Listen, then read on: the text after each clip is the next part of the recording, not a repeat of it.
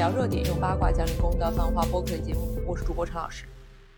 我是白老师。我们已经聊了很多金庸书中的女性角色，其实我们都已经做完了相应的专题节目了，也是时候给做过的这些女性角色们来一点小小的比较和讨论了。那今天就来跟大家兑现一下很久以前我们其实曾经说过要做的，就聊一下金庸小说中的妖女们。那金庸小说中当然有非常多的妖女形象，而且其实大家都好像都很喜欢说她们为小妖女。你看黄蓉一露面就让郭靖的师傅骂成是小妖女，那殷素素呢，当然也是妖女。那任盈盈呢是魔教妖女，那和田守、蓝凤凰之流更是妖女，甚至连蒙古郡主赵敏也被人叫做小妖女。本质上，我们甚至可以说，所有美的惊人而又来路不正的女子，这个来路不正当然要打引号啊，她们因为活色生香。非常有生命力，不肯像淑女那样守本分，也不是传统女性那样贤良淑德。她们相对生活来说非常的肆意，那确实是令正人君子们啊抵抗不了。于是呢，就会被卫道士骂以妖女之称。唉，所以呢，我们要讲之前，首先就还是来简单介绍一下今天想要聊的几位妖女形象吧。那首先当然要讲的是黄蓉啊，黄蓉大家都非常熟悉，她出场于《射雕英雄传》，在《神雕侠侣》中其实有不少戏份，是人气非常高的金庸女主之一，也是我们为数不多的用了上下两期来讲的女性角色。在《射雕英雄传》里面，黄蓉她是邪魔外道黄老邪的女儿，那大魔头的女儿当然也是小妖女了。而同时呢，《射雕英雄传》里面黄蓉的形象也可以说是智计百出，多智近妖。那出场的时候也自带一股不 care 主流伦理道德的那种顽皮天真、古灵精怪的感觉，可以说确实是一个名副其实的小妖女。那再往后的神雕里面，其实小龙女也不是没有被叫过妖女，但是呢，她的这个姑姑的形象确实就让大家想的话，也不是那种妖女的类型。如果说神雕里面有妖女的话，反而是小龙女的师姐李莫愁。但好像李莫愁呢又过于哎邪魔了一点，她直接被划入了反派阵营，变成了女魔头。大魔头自己也不好再说她是小妖女了。所以再往后数啊，我觉得小妖女其实就到了《倚天屠龙记》里面，殷素素和赵敏。那殷素素她是《倚天屠龙记》男主张无忌的妈妈，有着经典的名言：越好看的女人越会骗人。临死前，她要儿子张无忌记住在场所有人，以期报仇雪恨。那确实是有一番狠辣的劲儿在的。而殷素素其实她也是出身于天鹰教紫薇堂堂主啊，也不是什么名门正派啊。同时，她也是明教哎一个魔教四大护教法王之一白眉鹰王殷天正的女儿。那她也是可以说是邪魔外道的女儿啊。那武功手段都很一流，折腾起她老公武当张翠山呢也是信手拈来，确实是一个很强大的女角色，也可以说是让人又爱又恨，又敬又怕。那说到这个又爱又恨又惊又怕，那当然肯定就得说到这本书中的两位女主角，就是赵敏和周芷若了。那周芷若其实当然也有心狠手辣的一面，但因为她其实内心还是挺认同那套传统的价值体系的嘛。而且要说的话，她的人物形象还是更偏向于正派小白花路线嘛。那赵敏呢，在书里面更像是一位对吧正派妖女了。毕竟《倚天屠龙记》它历史背景呢是元朝末代嘛。那故事里面呢，赵敏是蒙古郡主，那半本书基本上都在跟男主作对。那站在中原视角、汉族视角这种主角立场来说，那她当然是当之无愧的妖女了。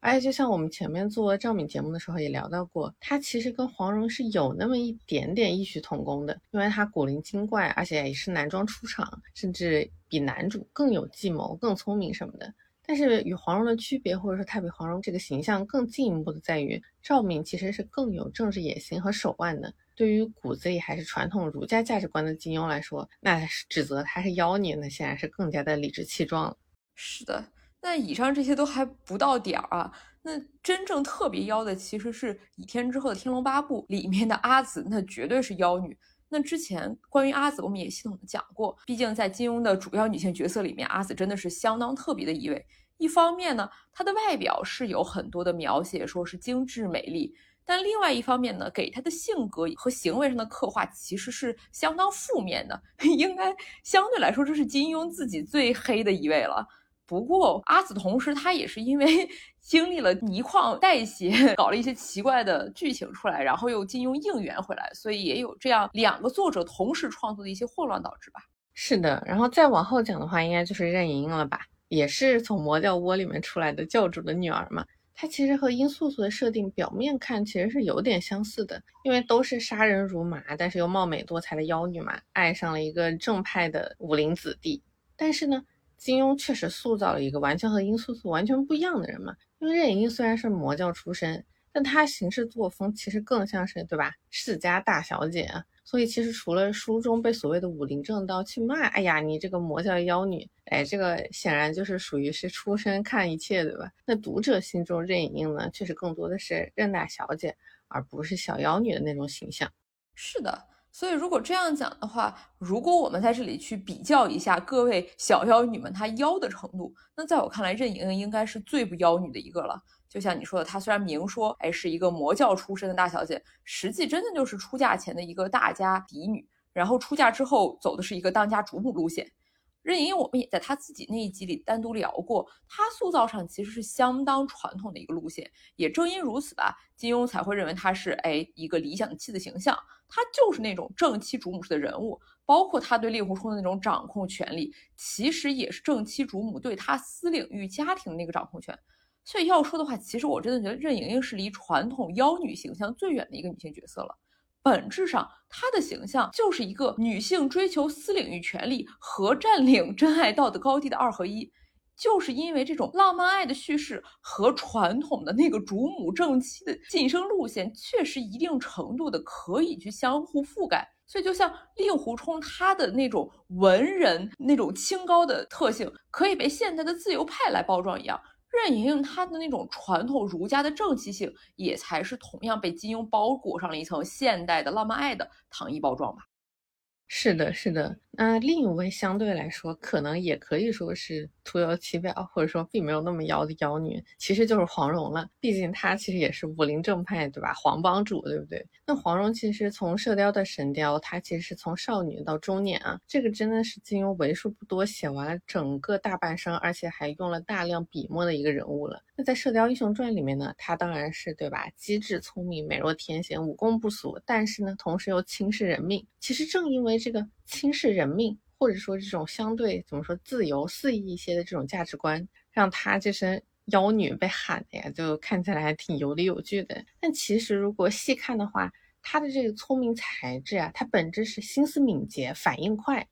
然后呢，因为她是桃花岛出身，让她性格相对的没有那么有同情心。你看，不管南秦的凄凉，还是穆念慈她为情所困啊，她那个时候并不会共情，她只觉得好奇好玩。可能就像金庸的评价说，聪明的人未免会缺乏同情心。但是呢，他后来就是与郭靖无奈分离嘛，他才开始了解啊，原来也是有忧愁的。你看他的烦恼和困扰，其实都是很普通人也会有共鸣的那一种。然而，也正因为金庸对黄蓉这份相对普通的设定吧，使得黄蓉其实啊，她当然并不是小东西，个性上她只是一个寻常的女子嘛。他想要跟郭靖过正常家庭生活，所以他接受他的伦理道德价值，同时呢得到整个社会的接受，这个他就挺高兴、挺满足、挺乐意的。所以他要的其实就是人间的快乐，他不要那种桃花岛上的孤标傲世。所以你看，在《射雕英雄传》里面，那当然黄药师这种对传统价值更叛逆、更要的，对吧？那对他自己的女儿就会有点失望，这个也是没有办法的事情。其实这个就也挺有意思的，因为少女黄蓉她当然想要呃叛逆，想要背叛她的家庭，她的父亲，但是她这个叛逆和反复权的方式，其实就是叛逆他爹的叛逆，那所以其实就是叛逆叛逆，负负得正，让黄蓉确实是一个天选主流人了。是，但是我很好奇，有多少原因是金庸自己不想写，或者他想象不了，或者他不想构建这样子的女性角色呢？因为你看郭靖就是对吧，侠之大者，为国为民。那黄蓉是通过郭靖去感染他，接受了郭靖的这个目标，然后这个就成为了他俩的共同信仰。这种男女关系之点，因为当然在这个里面，他是非常容易被家国大义的这个立场正确性掩盖了他的毒性。但这种就是受到男性的指引或者说启发。心甘情愿的做他也想做的事情，真的是金庸笔下一款非常经典的男女关系。是的，这是所谓妖女的归宿，就是被正派大侠感化嘛。其实赵敏也多少有点这个意思。那他身为立场不同的少数民族的统治阶级，也确实他本来就不需要 care 儒家的那套秩序道德。他本身也是一个为了达到目的可以不择手段的人，甚至他这个不择手段也包括主动利用他的女性身份。他一边可以说我本来不是男子汉大丈夫，阴险毒辣了，你便怎样？但是同时呢，也可以哎，一开始男装出场号令群雄，但是就会特地换回女装示弱，来骗明教众人，把他们引入陷阱，让他们中毒。那从赵敏的种种言行里面，我们其实是可以看到，她对她性别身份是有一些哎潜在的思考和甚至是利用在的。而最后呢，他跟张无忌的结局其实也不是像郭靖、黄蓉这种郭大侠、黄帮主这种非常传统的女性作为贤妻帮助一个男性实现男性理想，或者说女性把男性的理想也作为了自己理想的这种故事，而是两个人一起归隐了冰火岛。这个其实是完全脱离了、逃离了传统儒家价值道的那一套。呃，我们这里就还是用三连版来作为标准啊，那个后面改的那个新修版咱们就不算了。实际上，我觉得这一直赵敏还是占据他的主导性的。所以说到这个，那不得不提到另一位，对吧？隐居过冰火岛的妖孽大侠，那殷素素，她显然是一个比赵敏更豁出去的人。赵敏只是审时度势，就换了立场嘛。那殷素素呢？她可以说是为爱皈依、经典道德的这个典范了。同样，他们都出身于立场不同的非主流教派。那她与张翠山的故事，那从武侠小说的经典道德角度去审判她。当然是他，哎呀，洗心革面，要做好人，迷途知返了。但其实呢，如果跳出这个这个经典角度，我们来看的话，本质就是，哎，一个人，一个女性，为了爱情把自己削成另外一个人，只是为了赢得那个男的的爱情。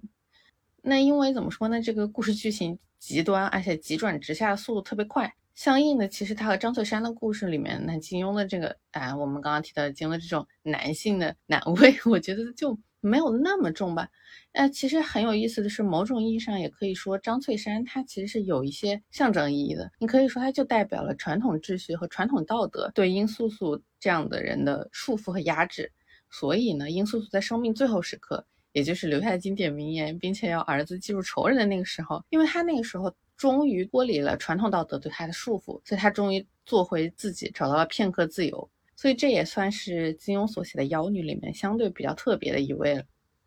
是的，其实殷素素她的那种混乱的生命力明显要比张翠山强很多。张翠山她作为一个传统道德的象征，其实她也是挺软弱无力的。我觉得这一点其实也蛮有意思。然后再最后说的话，就是真的很混乱、很自由，完全没有被传统道德约束的呃真妖女，那当然就是阿紫了。阿紫她可以说就是一个天然的混血角色啊，她身上除了男性凝视的那种美艳呃小妖女形象以外，也有那种儿童式的天真残忍，完全抛开了道德束缚的那种混乱邪恶，近乎动物本能的一种慕强吧。她当然是受她的成长环境影响那种阶级意识，但是她本身也有自己强大生命力在，明明是一个非常丰富有趣的角色。可惜呢，我觉得金庸其实还是在几次修改之后，把阿紫定调在了一个哎大侠萧峰的爱慕者和一个爱而不得，所以 发疯暴走的这种更传统的这种坏女人形象上了。我觉得真的就如果不是金庸自己眼界有限，阿紫这个形象完全是可以更自由、更有力，完全可以走哈利 queen 的那种自由坏女人路线嘛。对，其实如果说从妖女们的妖，也就是对传统道德的符合的认同程度来说的话，那另外一个在男性看来，你看，哎，肯定也不是好女人要做的事情的。其实就是他们会有自己明确的追求和这个能动性的成分。所以从这个角度来说的话，那阿紫的混乱邪恶其实也体现在他对力量的那种追求啊。他你看，没有什么明确我要达到的目的，但他就是要每天 起床练武功，有这份追求的，哪怕是妖女都不多见啊。其实，如果要说的话，他和周芷若应该是难得的两个，他们俩都是有练武的主观能动性的角色，他们俩对权力是最有追求的。而且有一个很有趣的共同点是，他们俩一开始都没有办法轻易的得到权力。那不像其他的书中女主角，就像我们前面在也介绍过的啊，大家都是谁谁谁的女儿什么的。他们俩如果想要追求权利，让自己好一点，这其实是一种必须，是一种生存手段。那就像周芷若的身份高，其实高是高在她先是掌门继承人，后来是掌门。那掌门这个完全需要靠奋斗得来哦，不是说因为她是谁谁的女儿，所以她可以去当掌门。那她这个奋斗的姿态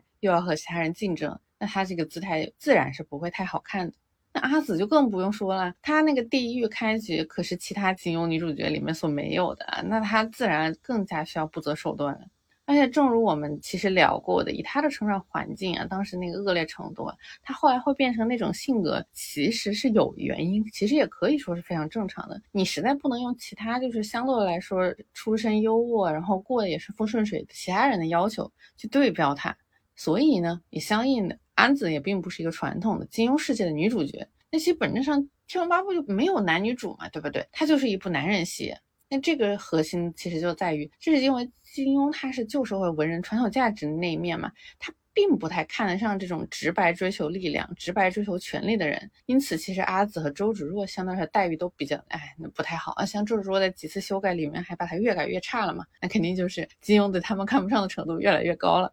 哎，但其实这个地方矛盾的在于，你想要姿态好看的上桌，那你就是需要一定的出身的。你没有这个出身，你还想要姿态好看，那你压根儿就上不了这个桌啊！所以是这种要求，这种要姿态好看的要求，一开始就是无解的，或者你也可以说是很荒谬的。那金庸其实很显然在这个写作的潜移默化中，也暴露了自己的这方面的价值取向。你看另一个比较明显的例子，就是更没有身份的李莫愁，哇，她连阿紫这种半女主的这个待遇都没有了，她就是一个完全的反派。是的，我觉得阿紫之所以还能够有半拉女主，还是一个妖女形象，而不是一个女魔头，完全是因为金庸给她安排成了萧峰的追求者。那我们当时也说，他跟萧峰。他俩的关系有一点像小丑跟蝙蝠侠的那种 OOC 版本啊，当然小丑对蝙蝠侠更多是想要毁掉他，以及质疑他那一整套秩序的正确性，而在金庸笔下显然是不允许自己的女性角色有那种能动性的，这也是阿紫这个角色她不是很调和的主要原因。她对萧峰就只能是单纯的那种啊，你是我姐夫，你是一个大侠，你好牛逼啊，这种仰慕就是非常的下位对上位的感觉。那《天龙八部》里其实是出现了好几次阿紫她用毒针毒药去毒萧峰的吧？那这个这种你动弹不得，你就永远不能离开我了。这个其实是很有趣的，是 P.T.A. 魅影冯将那部电影里面的人物关系，其中也是这个男女主强弱势的这个对位，包括看起来风光霁月的男主和相对自卑阴暗的女主，包括这种下毒的动机，你变得虚弱了，你就不能离开我的感觉，其实跟阿紫和萧峰都是非常相似的。但是显然金庸的立场是阿紫，你这么干，你就是一个对不对坏人啊？你你说明你从小没有受到好的教养，你是一个坏女人。他就受到了大量的指责，这些所有的行为都是用来 印证他的有多么疯狂、有多么精神病、有多么反社会的例子。我们好像很难接受这种弱势方，尤其是女性的弱势方，她通过伤害、暴力等等手段来去强行抹平两个人差距，其实某种程度上也是一种另类的爱的表示。而金庸更是显然，他只能接受最初始那种版本的男主，就是风光霁月的大侠。任何试图通过哎类似的手段把这个男性大侠拉下神坛的，那一定是一个邪恶反派啊！你必须去顺从大侠，信仰大侠，相信大侠，支持大侠这套价值观，才可能从一个人见人打的妖女洗白成女主角。哎，这个其实基本也就总结了所有金庸的妖女女主了。是的，是的，所以你想想，说完这个阿紫在感情上的能动性呢，我们再想想他对力量的追求。其实比较起来的话，就像我们前面说，他这种追求可以说是最纯粹的吧，我是这么认为的呀。这个纯粹不是指别的，就是指里面没有附加太多其他的东西，因为它本质就是哦，你看我打得了你，我能打死你，我就能 随心所欲处置你，同时呢，我又可以不被你随心所欲的处置，因为我有力量。这种就其实是一种纯粹力量附加带来的东西嘛。那你像对比跟他其实有一定共性的周芷若，那周芷若她其实追求的就是在当时的制度下，权力和力量可以带给她的好处，比如说啊要当掌门，后来要当皇后，你看这个其实都是一个有一个成熟的秩序在运转，她才可以获得好处的。那当然也可以像阿紫那样通过有权利我来生杀予夺，但是相应说他这种权力快感来的就没有阿紫那么直接，他需要依托一个现实存在并且很成熟的一个社会规则。那从这个角度来说，阿紫确实是。金庸笔下比较特别的一个。很原生，没有受到什么封建礼教、传统道德的束缚，这一点也可以和殷素素作为对比啊。就像我们说的，张翠山也可以看作传统道德的具象体现。那阿紫呢？你看她反正没有和萧峰在一起嘛，她才不会受到这种束缚呢。当然，这个，哎呀，我又想到一个很有趣的另一个角度是，那殷素素她确实是因为张翠山叫她改邪归正，哎，咱俩就好好过日子吧，因为这句承诺所以改变的。那萧峰他并没有对阿紫做出过这种承诺，那阿紫当然就不会主动的钻进那个套子去。是啊，就是钱货两喜，你这个萧峰不买账，阿紫肯定也不会付钱啊。那再说到这个欲望和主动性的话，其实我想聊的就是任盈盈，因为我真的觉得盈盈是那种特别知道自己想要什么和如何得到自己想要东西的人，但是只是她想要的东西和她去得到的手段好像又。非常的微妙和有趣，尤其是我们放在现在的这个时代价值里面，那这就是为啥讲到任盈盈，她的主观能动性可能真的就是非常有意思，也非常掰扯不清楚的。我们在她那一期里面也是有很多讨论啊。那显然她跟令狐冲的关系里面，如果从一个主流社会的一个功利视角来说，哎，那莹莹当然牺牲的好像就更多一些，但是她的所有牺牲其实都是她主动追求、主动谋划的结果啊。那尽管已经看到了这里面的缝合和一些叙述陷阱。但是我们也可以说，任盈她确实一是一个她主动掌控了她跟令狐冲之间关系主动权的人。那毕竟在她跟令狐冲的关系里面，呃，那完全是她在谋篇布局，她在推动一切，她达到了自己的目的，实现了自己的想法，而令狐冲就是一个被捆住的大马猴而已。可以说，他在男性作者的笔下，他遇到困境其实跟黄蓉是有一点类似的吧？因为黄蓉她一个非常智多近妖的女性，她。被安排的理想就是一个啊，我喜欢找一个老实人、好人，然后我们 在人间过一辈子。任盈也是，我有一个非常强大的手腕和手段，但是我想要去捆住一个大马猴。就他们两个这种主动性的本质，其实是体现在了他们自动的那种无怨无悔为男方付出一切，这就确实让人很没法说。嗯，而且关键是这样，好像大家都不快乐呀。因为你看令狐冲和任盈的关系颇有点像啊，被收购了，但是我还得感恩的那种公司。令狐冲自己觉得自己的自由受到了限制，他还觉得不太痛快呢。这个也可以说是一款金庸的鸡贼设定了。你很有趣的是，与其他书中的像大情侣去对比的话，其实别的男女主啊，别的情侣相对来说都更同步的。虽然这个同步当然也是因为女方要调整自己的步伐，要她要心甘情愿牺牲，所以这样才能够同步嘛。但是你看令狐冲和任盈盈，那多少就有点真的是婚姻对人的束缚在了。哎，这本书如果继续往下写，不敢想他俩后面会怎么样呢？唉，我觉得多半就是因为金庸那时候就开始不爽他的第二任老婆了嘛。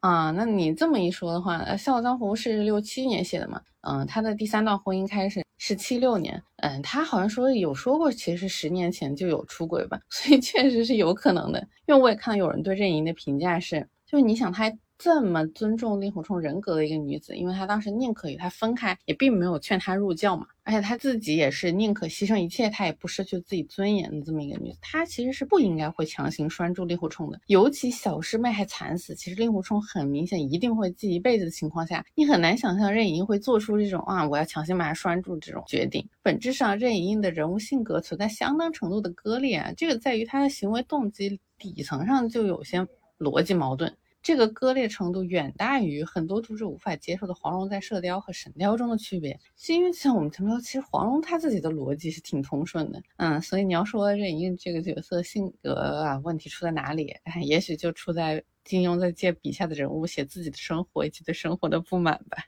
对，我觉得他对他的第二任妻子在后期肯定有很多怨念，所以他把这些怨念也都附加在了任盈盈身上。我觉得他可能心目中的任盈盈确实是一个虽然好像在为我好，但是实际上都在道德绑架我的这样的一个一个非常黑心的一个推断吧。嗯，这个就很诛心了。对啊，是的。那再往后讲的话，就是赵敏嘛。赵敏她其实追求就真的一直挺明确的，就是她。呃，有一段时间他想要一个东西，然后要到了之后他想要下一样，就这个逻辑和脉络都是非常 爽快、非常干脆的。他没有什么我既要也要之类的事情。那简单总结就是他前期就是想搞事业，那后期呢事业搞得差不多了，然后发现可能再搞也搞不下去，就开始搞 张无忌了。那由于他父亲是一个手握重大兵权的汝阳王，那赵敏他本身就有非常强的政治野心。而且他有一个哥哥，所以他其实是有那种恨不生得为男儿，想要去在父亲手下干一番事业。这就是为什么哥哥可以，我不可以那种感觉。那他这里指的事业，当然就是毁灭中原的大帮派，帮助这个元朝稳固统治，剿灭明教这种反叛力量嘛。那这个他一方面跟主角当然是对立阵营，那另外一方面他其实也有点这个逆历史潮流而动啊。同时呢，她也被称为妖女，其实就是因为她搞男人和搞事业其实都很卷啊，那情场如战场，不管是设计下毒还是囚禁，六大派都可以说是运筹帷幄，这个阴险毒辣。而后面呢，在这个绿柳山庄设计张无忌的明教众人，其实也是非常的有心计、有计谋。那之前还看到一个说法，说公司应该聘请赵敏做管理，他有谋略，求胜也不择手段。但是呢，只是要防一点，就是他容易跳槽。那确实啊，你看他很快就从这个元朝跳槽到了这个明教这个势力。那确实，这个一方面可以说他是为了爱情放弃了本来的事业，但反过来也可以说他终于认清了这个历史大势啊，这个选择了最终的胜利者一边，其实也是一种呃看得清形势，而且目标明确。非常洒脱的追求，也没有瞻前顾后吧。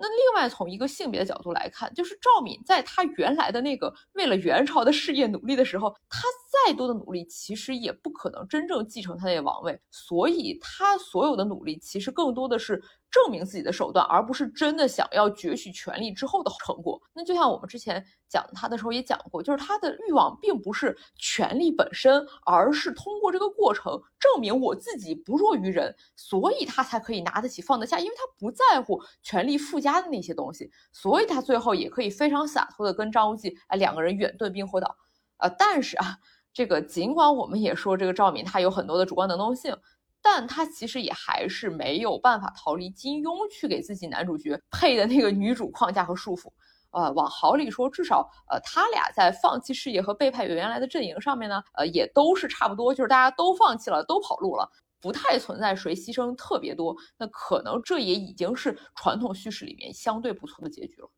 那与之相应，其实情况有些许类似黄蓉呢。如果她跟赵敏您对比来看的话，那赵敏的这个主观能动性其实体现的是更明显的，因为黄蓉她没有像赵敏这样非常明确的一种诉求，那她在后期显然更加追求的就是丈夫的追求，但是因为丈夫是侠之大者的郭靖嘛，所以这个当然就看起来没啥问题啦。其实，如果细想的话，就很可惜啊，因为黄蓉明明可挖掘的还挺多的。你看，她和郭靖的关系里，明显是她占据了主导的位置，而且身为天下第一帮的丐帮帮主，她嘴上是很喜欢说，哎呀，太累了，不想干。但其实她干的挺成功，挺开心的呀。对啊，我觉得她就是有自己的事业啊，只是说这个事业，毕竟因为这本书还是叫《射雕英雄传》，所以没能太多展开，也是一种遗憾吧。只能说，就是还是金庸他眼界有限啊。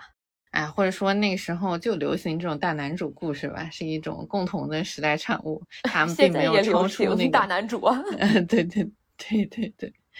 其实总结下来就很有趣了，因为他的笔下，当然也可以说不止金庸的笔下，嗯，这甚至也可以说是一种主流观点吧。那通常来看，都是男性有这个有追求的权利，那女性的追求呢，就是追求老公的追求这条路，在男主外女主内的这种经典模式下。女性掌握权力的最高奖项，就是嗯不被架空，手里有对牌的当家主母。那比如郭靖和黄蓉，黄蓉当然是有事业的，只是这个事业呢是金庸没有进行详实的、具有强有力逻辑的构思。这个事业本质上就是郭靖的 buff 嘛，我们需要丐帮的帮忙嘛。那郭靖自己又不能当丐帮帮主，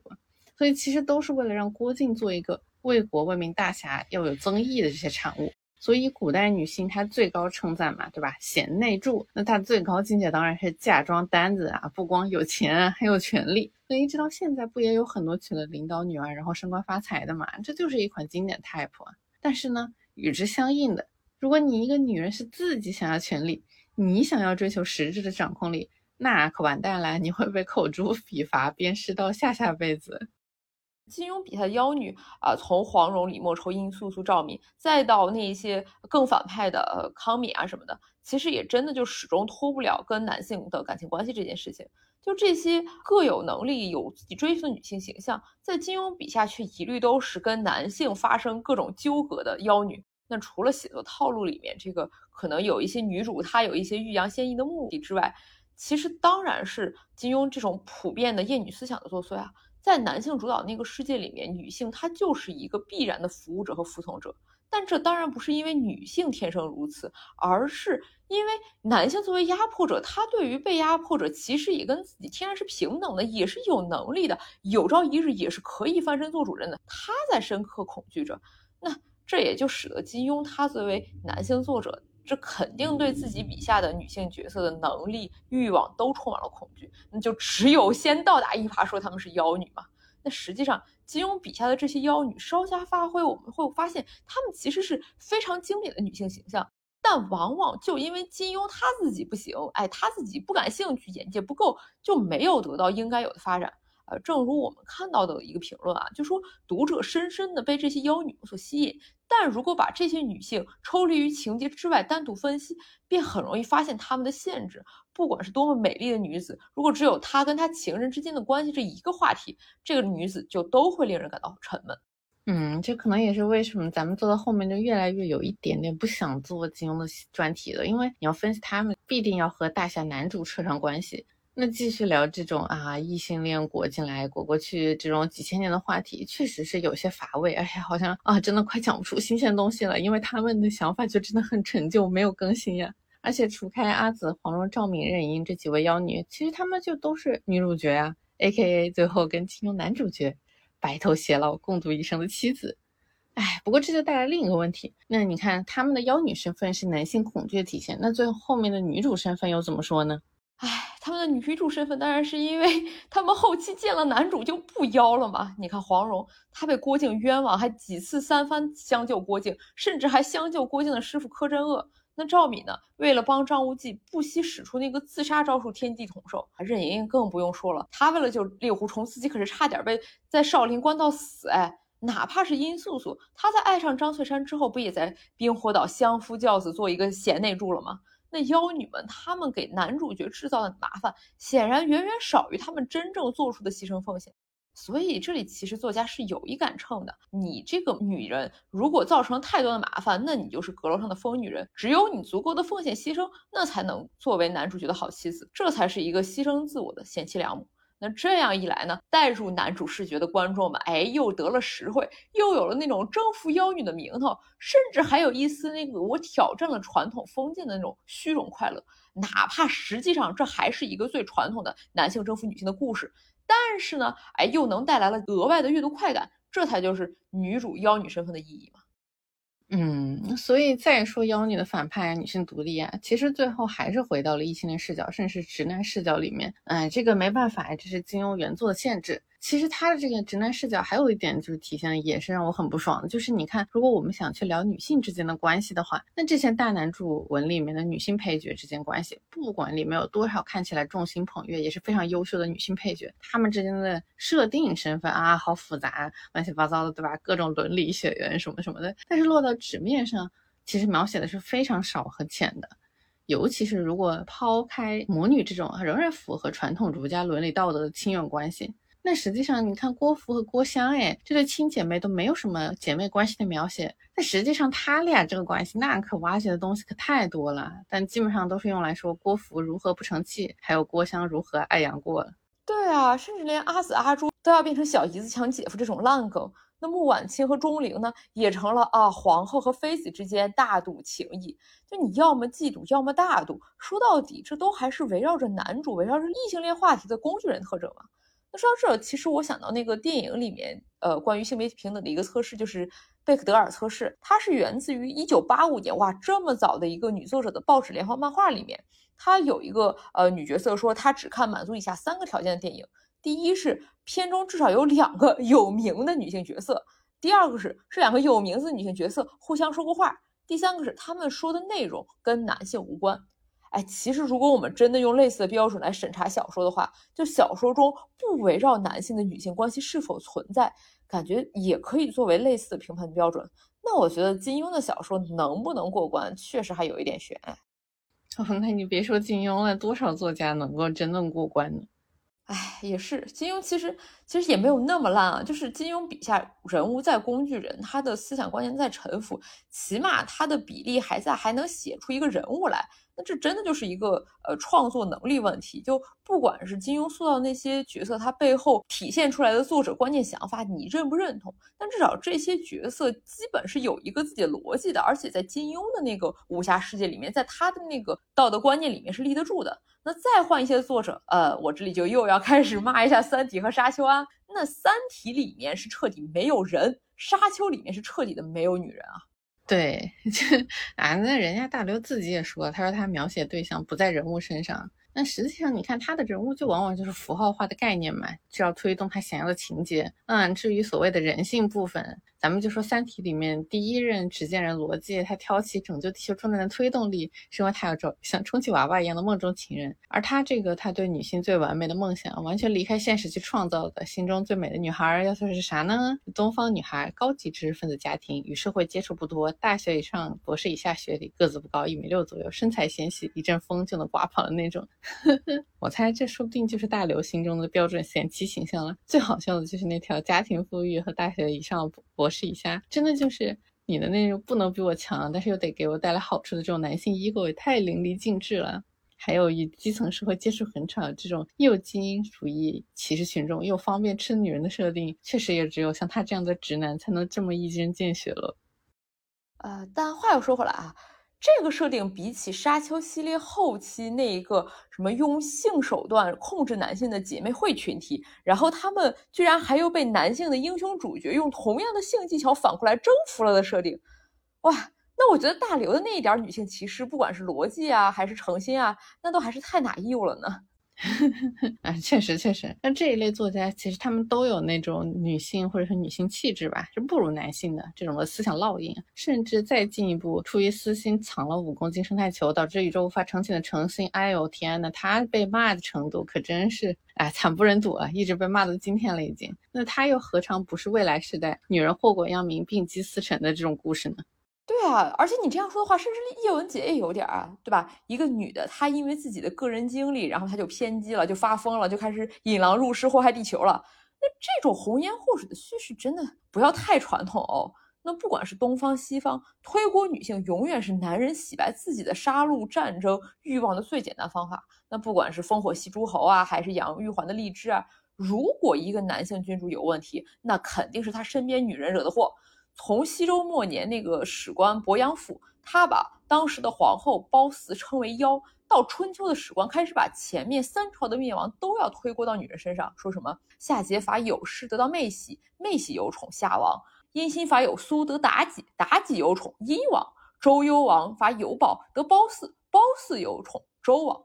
就这一整套的理论，其实是当时那个史官在针对当时晋献公的夫人骊姬。来硬编造出的一套话来，所以说就红颜祸水，说到底其实是男人争权夺利的借口。就像妲己，本来她是商代的皇后，而商代的女性权利本来就比周和后面的汉或者什么都要高很多，本来就有着大量的女性官吏诸侯，而后妃她作为商代的统治阶级一员，她参与政事军务，这就是理所当然啊。但是呢，她却要被指责什么骗妻私臣、祸乱国事。那这些指责实际上就是周之后那些掌握了笔杆子的史官们，为了强调他们那些男尊女卑的价值观，才要编出来的故事。是从之后的这些史官们的笔之下，从《史记》开始，那妲己的形象才变成了我们现在印象中的妖女。